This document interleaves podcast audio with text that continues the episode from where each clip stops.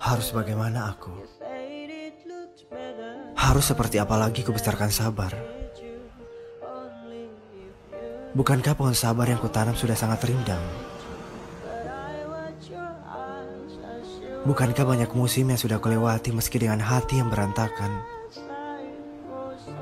Bukankah aku sudah cukup hebat perihal bertahan dalam ketidakpastian? Bukankah seharusnya kamu mengerti? Aku menguatkan hati bukan untuk terus kamu uji. Jika ini tidak cukup untukmu, mungkin seharusnya aku cukupkan usahaku. Maaf, aku menyerah.